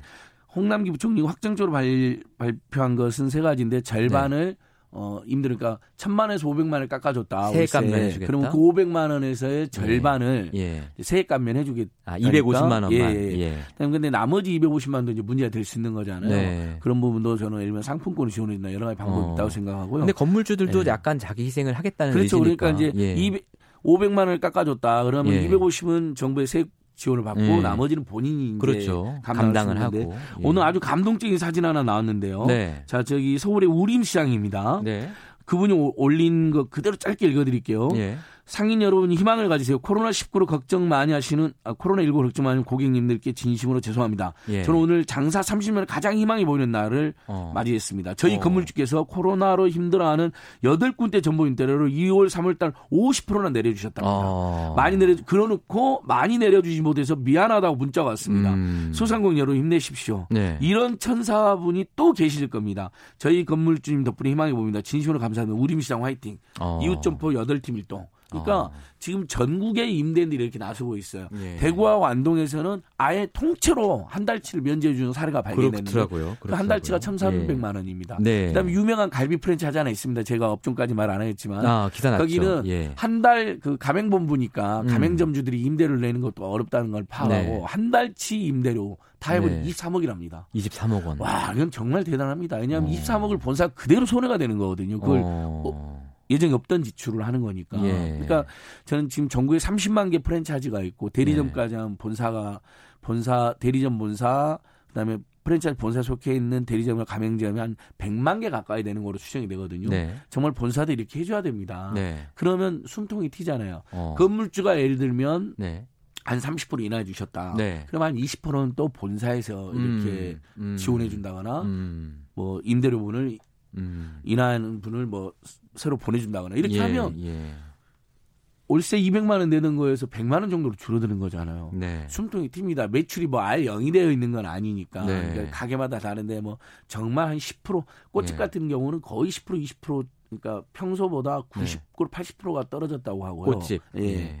그냥 병문안을 갈 수가 없겠죠, 뭐 사실. 아니 그러니까 뭐 병문안도 안, 안 가죠, 입학식도 안 하죠, 졸업식도 네. 안 하죠. 네. 근데 웬만한 식당도 한 절반 정도는 좀 줄어들었다는 네. 게 절반 안팎은. 네. 그러니까 딱 절반만 지원해줘도 네. 이 돈맥 경화를 벗어날 수 있는 거거든요. 음. 근데 저는 이게 이제 전국에 들불처럼 이렇게 퍼지는 거 보면서 아, 역시 함께 사는 대한민국 네. 이기에 더 강한 우리 대한민국 민초들의 힘이다. 예. 이게 누가 뭐 이야기 문재인 대통령이 가장 중요한 정책으로 이야기는 했습니다만 예. 그 전부터 이게 시작된 거거든요. 맞아요. 먼저 시작하고 정부를 따라온 예, 거예요. 예. 그래서 그 다음에 이제 그러다 보니까 정부하고 공공기관들도 이제 힘을 내기 시작했습니다. 그래서 네. 정부가 정부나 지자체가 대여하고 있는 예. 임대해 주고 있는 데 있잖아요. 네. 3분의 1 수준의 임대료 내린다고 그러고요. 음. 그다음에 이제 우리 시중의 은행들도 네. 어 되게 많은 곳에 그 음. 임대를 해주고 있잖아요. 그렇죠, 은행들도 그렇죠. 전부 다 그렇죠. 임대로 뭐 30%씩 인하한다 나왔고요. 네. 여기는 뭐 KT는 사실 국민기업이라고 하니까 네. 이름을 좀 밝혀야 될 것 같은데요. 음. 자 KT가 자사 건물에 세든 소상공인 자영업자 3월에서 5월까지 임대료를 네. 대구 경북은 50%, 오. 기회 지역은 20%. 까지 뭐 깎아주기로 밝혔습니다. 전국에 3,600여 명이나 되는 자영업자들 혜택을 본답니다. 오, 저는 이 시점에서 예. 긴급 제안드립니다. 네. 자 KT의 이 모범 따라서 네. SKT하고 LG U 플러스도 상당히 음. 건물을 많이 갖고 계시거든요. 음. 그분들도 임대료 인하에 동참할 뿐이라 통신재벌 3사가 중소상공인들에게는 통신비를 통신 요금을 어 2월, 3월, 4월 세 달이라도 인하해 줘라. 아 통신 요금을 많이 나오니까 네. 왜냐하면 전화도 하시죠. 신용카드 가맹점 단말기 단말기 할때 예. 다 통신료를 내게 되어 있거든요. 예. 그러니까 그런 부분 요즘에 또 배달앱으로도 다 해야 되니까 전부 네. 다 예를 들면 5G로 바꿔 놓으신 분도 많아요. 예. 그냥 5G로 하면 조금씩 신호가 예, 예, 들어가니까 예, 예, 자영업자들 이런 예. 분들에게 통신비를 인하해주는 조치도 해줬으면 좋겠다. 예. 이렇게 전격적으로 제안도 드리고요. 어. 그러니까 정말 어 코로나 19가 가져온 위세 그 우리 질병의 네. 위기뿐만 아니라 네. 지금 한국은행이 경제 성장률 전망치 2.3%에서 2.1%로 낮췄고 예. 4분의 1분기 그러니까 1, 2, 3월 달 지금 성장률은 마이너스 예. 0.4쯤 될 것 같다고 요 정도로 타격이 큰 거거든요. 아. 메르스 그러니까, 때도 사실은 굉장히 예. 떨어졌었어요. 예. 그러니까 성장이 보통 경제라는 건 어쨌든 성장이 되어 있는데 예. 많이 성장할 정도로 지금 상황이 안 좋은 것이거든요. 예. 그렇다면 예. 정부에서 추경 중수상공이나 아까 말씀드린 것처럼 이걸로 피해보는 모든 분들 네. 마스크 값도 두려운 서민과 빈민들에 대한 지원 네. 작년 연말에 그것도 예산도 일부 깎였기 때문에 네, 네, 네. 어 그거하고 예. 그 다음에 대구 경북 지역은 특단의 지원을 해줘야 되고요. 음. 거기는 거의 지금 뭐 패닉 상태에 계시니까 예. 힘내라 대구 경북 우리가 응원하면서 국민들은 네. 그러니까 또 대구 경북 지역에 이제 온라인 올라온 뭐 자영업자들 물건을 사주는 캠페인도 하더라고요. 어. 그러니까 다른 지역에서도 어. 그러니까 예를 들면 과일 같은 거라든지 예. 예. 꽃이라든지는 그쪽에서 배달을 할 수가 기왕이면. 있잖아요. 예, 막 네. 이런 캠페인도 벌어지던데 예. 어 빨리 추경도 예. 어, 통과되고 예. 그다음에 임대료 인하 운동이 전국적으로 사실 지금 이렇게 전국적 퍼지면 아직도 인하 안 하고 있는 데 많이 있거든요. 아, 안 하고 있는 데가 훨씬 예. 많죠. 이럴 때는 좀 예. 정말 예. 어, 상인이 살아야 그래야 임대료도 내고 만약에 폐업하고 쫓겨나 버리면 건물 직장에서 손해가 되잖아요. 왜냐하면 공실이 되거든요. 그렇죠. 그 다음에 관리 비용은 들어가고, 예, 관리 비용은 예. 또 내야 되죠. 그 다음에 또 새로운 세입자를 맞이하려면 네. 공인중개사 수수료도 내야 되고 혹시 그러다가 이미 정 예. 들어가고 꼬박꼬박 임대료 잘 내는 세입자 나가고 네. 안진걸 같은 진상 세입자 만나면 또 고생하시잖아요. 그러니까 네. 지금 있는 세입자들하고 예. 잘 해본 이게 성동구청에서 해보니까요. 네. 임대료를 조금 인하하기로 상세 협약 맺은 음. 상인들은 6, 7년을 장사를 길게 한대요. 어. 근데 임대료 막 올린 데는 실제 평균 4년밖에 안 되는 어. 거예요. 성동구청에서. 그러니까 당장 눈앞에는 이득이 적어질 수 예. 있지만 그렇죠. 보면 더 이득이다. 왜냐하면 그 4년만 예. 하고 계속 바뀌면 아까 말씀드린 것처럼 공실 생기고 네. 관리비 나가고 네. 공인중개 수수료 또 내야 되거든요. 맞습니다. 그러니까 예. 그러려니 차라리 좀 깎아주고 길게 가지고 예. 오히려 안전하게 예. 서로 이웃들 도우면서 이렇게 가자는 것이죠. 알겠습니다. 이번 임대료 인하 운동이 예. 저는 코로나 19를 극복할 수 있는 가장 큰 사회적 동력이 된다. 음, 네. 알겠습니다. 역시 우리 대한민국 민중들은 이대하다라고 생각해 봅니다. 좋습니다. 오늘 말씀 감사합니다. 예, 고맙습니다. 네, 지금까지 민생경제연구소 안진걸 소장과 함께했습니다. 2월 28일 금요일 KBS 일라디오 김경래 최강시사 오늘 여기까지고요. 비록 나라는 어려운 시기지만 어, 개인적으로는 일주일 동안 청취자 여러분과 함께할 수 있어서 행복했습니다. 이번 주 진행을 맡았던 저는 뉴스타파 기자 심인보였고요. 다음 주 월요일 아침에는 김경래 기자가 돌아옵니다. 계속해서 많은 청취 부탁드리겠습니다. 감사합니다.